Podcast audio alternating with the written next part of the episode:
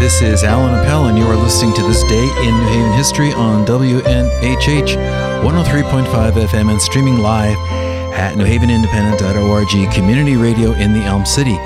Thank you for joining us on this last broadcast before Christmas. Yes, our last broadcast of the year, actually, or uh, Oh, that's right. Wrap up uh, 2016. That's the voice of Jason Bischoff, Wurstle of the New Haven Museum. Did you know that, Jason? I know it's my voice. And we've been doing programs all week about Christmas and its kind of origins in the Puritan theocracy of New Haven, uh, its development um, into um, A national holiday. A national holiday. This, the Civil War, post Civil War, and kind of our its development as time has gone on into the national one of our national pastimes of shopping and commerce. and the year we're going to conclude in, uh, Jason, according to these materials you brought in, is the wonderful year 1916. Yes, so 100 years ago, uh, we're, we're, we're looking back, uh, where as uh, America was not quite yet into World War One, but we were about to go into World War One. There was uh, uh, debate over the election, uh, an electoral college, as we'll mention, and just uh, uh, new new technologies and kind of new. It was a new time, a whole new frontier at the time. They felt like. Well, even though all those things were changing, the uh, among the first pieces that uh, you've brought in from the New Haven Museum is um, something that has caught my eye because it's an advertisement from the John E. Bassett, B A S S E T T. That's a street.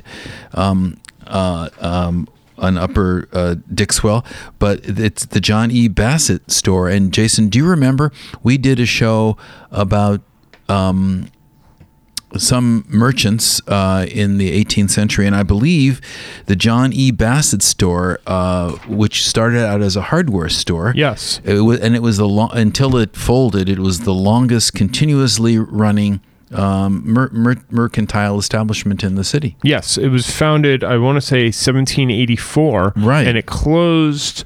Uh, 19 the late 1970s. Amazing, and And, and, yeah, and- so it ended up being. It still holds the record for the longest continually running store uh, in the city's history. And you brought this material in, and, and th- their pitch is you've got a Christmas problem. You don't have a problem if you come to Johnny Bassett. They have three columns underneath this wonderful image of Santa and the reindeers. And the first column is for some man, and the second column is suggestions for that boy, and the third column is for home gifts. And I picked out one item under each of these columns so we can just look at this quickly and move on to the Electoral College of 1916. But it looks out looks like that uh, you could buy guns and pistols uh, for that man.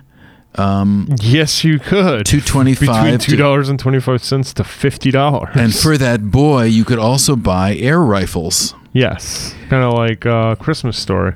And for home gifts, I, I noticed that home gifts must be the uh, synonymous with. Well, it's actually not. It, it's it, you would think it'd be for that lady or for some woman, but this is a store that's like a hardware store. So they don't have frocks. Instead, they have uh, andirons for the to bring bring your wife a new set of andirons. Yes. Or ele- obviously they hadn't gotten the memo on the electricity. Well, they have we elect- covered yesterday. They have electric grills and percolators from. Uh, maybe it's from UI, but uh, but anyway, there's a chafing dish. But this was this is a store that um, um, still had 50 or 60 years to go. Mm-hmm. Amazing. And what's interesting too, underneath the man section here, is even the flashlights. A gift that will be useful to any man. We sell the Ever Ready line. So hmm. Ever Ready and this idea of Ever Ready batteries were already hmm. being incorporated. So yeah, you got great stuff that you could purchase at this classic old hardware store here in New Haven. And then on the next page, they they have uh, more advertisements. But each store has a paragraph about it. There, there and there are a whole bunch of stores, some of which we've talked about in episodes gone by. Uh, there's a, a store that I. Uh, was new to me called uh, the the Henry Beebe store, where you could get um, books on uh, Church Street near Elm. There was the Sterling Piano Company, where you could buy a piano. Uh, the Walkover Shoe Store, and the famous Brick Row Bookshop, which we've talked about. Yes, yes, we've On High Street.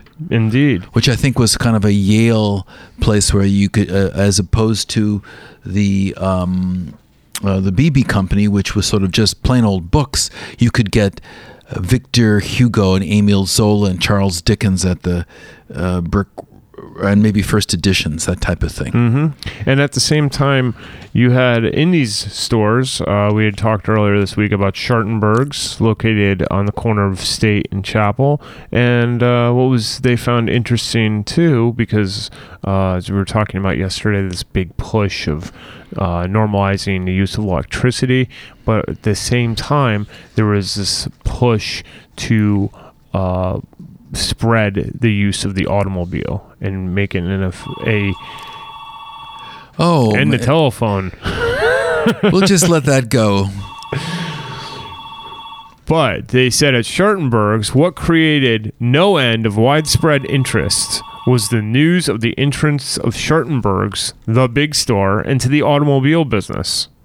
This concern was fortunate enough to secure the New Haven agency for the new Jordan car, and judging by the number that have been sold in a short time, the Jordan has made a great impression everywhere. Well, it didn't last long, obviously, because Right. uh, there are not too many Jordans. It was a car that was manufactured in Kenosha, Wisconsin, uh, by Ned Jordan, and apparently, its uh, claim to fame was that it it was known as an assembled car. That it is, uh, it, they didn't make anything themselves, but they used components from other manufacturers. Huh. Well, apparently at the time they said it easily solves the naughty problem of what to give.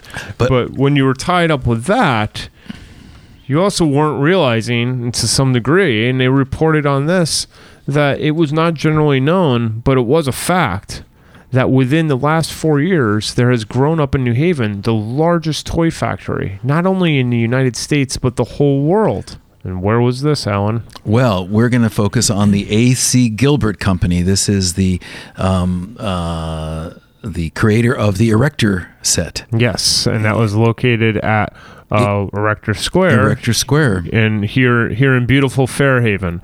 And uh, they had mentioned that even not even the old famous toy makers of Germany uh, were were productive as the AC Gilbert Company. This which is- had this is- formerly been the Mysto Manufacturing Company. But this is amazing. This it, it was it was only four years old. This toy that uh, that A.C. Gilbert devised, and it had already become the most widely sold toy in the whole world. yes.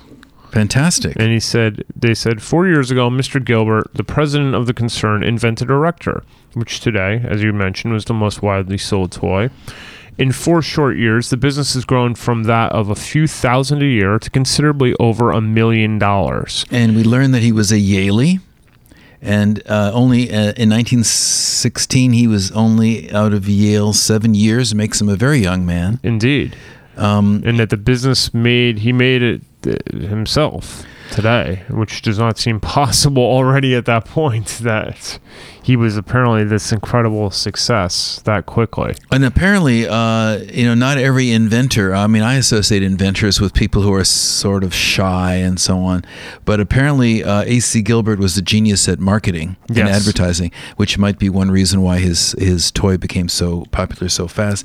But he's not through yet because in this piece that you brought in in 1916, he wants to create a new toy, and um, you see that paragraph there. It's called the Erector Toy toy engineering for boys, but his idea here is to market this toy through forming an organization of boys who are interested in engineering to kind of compete with the Boy Scouts. Yeah, he wanted to have a generation of engineers, young engineers, and uh, it would Great be one idea. of the biggest boy movements in the country, and rank in the same line as the famous Boy Scouts movement, which again was uh, still in its early stages, and the Curtis Publishing Company's plan for boys.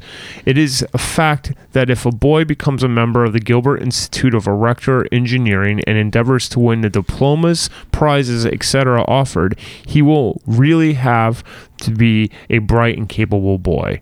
His efforts will be well worthwhile, and any parent can afford to take the time to investigate this new movement. So it seems that, the idea too was he was he wanted to kind of create this league of sort of junior engineers, and then perhaps from that they would be able to go on to uh, higher education. Um, it's it's it's really an interesting uh, prospect that AC Gilbert was pushing here um, in in New Haven. Yeah, and, and he seemed to be kind of this young, very young entrepreneur that was breaking all the rules hundred years ago here. Yeah, it sort of sounds like uh, STEM, you know, science, technology, engineering, and math, but a kind of a businessman's take on that kind of thing. And uh, yeah, AC Gilbert and um, Erector Square. Um, so before we conclude, actually, this uh, uh, um, this takes us to uh, I guess it's a kind of um, is this the the Chronicle the so, uh, Yes, we're, we're we're in the Saturday Evening Chronicle. and we're looking at a couple of op eds. We're going to conclude uh, after our tour through um, uh, various facets of Christmas. Um, let me see, it's 1916 and it's December, late December, and the election of Woodrow Wilson. Uh, took place the month before in November, and he has not been inaugurated. And lo and behold, uh, to bring us up to the present day um, in 2016, um, there's an op-ed piece here about the Electoral College, Yes. and uh, which is um, uh, under discussion uh, today whether um, that's a, a useful institution or not. and they were having the same discussion 100 years ago. So, as we've continually mentioned on this show, on this day in New Haven history, uh, the wheel keeps turning, and what kind of goes around uh, definitely comes around again. And they mention here that while a nation watched recently for belated returns from two or three states, and the public was agreeing that it is, quote, awfully close, a few people were calling attention to the fact that in the popular vote, President Wilson has won a tremendous victory. But in the Electoral College, not so close. Yes, exactly. Owing to the peculiar system of indirect elections. That's right. Now, apparently, what happened is that Wilson uh, won over Charles Evans Hughes, who was a Supreme who was a Supreme Court justice, if I'm not mistaken. He won in the popular vote by 600,000 votes, which is a lot less than Hillary Clinton um, uh, Has tallied over. Donald Trump. but She's up to two and a half million, and but it was considered you know pretty good. And then he but he secured in the uh, narrow majority only in the electoral college by winning several swing states with razor thin margins, and that's what they're referring to. Mm-hmm. So, so this they were waiting for bated breath whether whether the electoral college would would give him the overwhelming victory that the popular vote suggested, and there is a discrepancy yes. as we as we uh, have now. Yes, and they and they go on to say, in about three months there will be the same kind of discussion about changing the inaugural date, providing March fourth happens to be stormy, and the chances are in favor of bad weather. Excuse me, but the Electoral College and the inaugural date are fixed by the Constitution, and changing the Constitution is no simple process, as is attested by the efforts being made in that direction in the interests of universal suffrage, prohibition, and other important measures. Well, and in fact, they uh, Wilson was inaugurated in March, if I'm not mistaken, because they it, that was changed in 1937 To January. It was changed from March to January.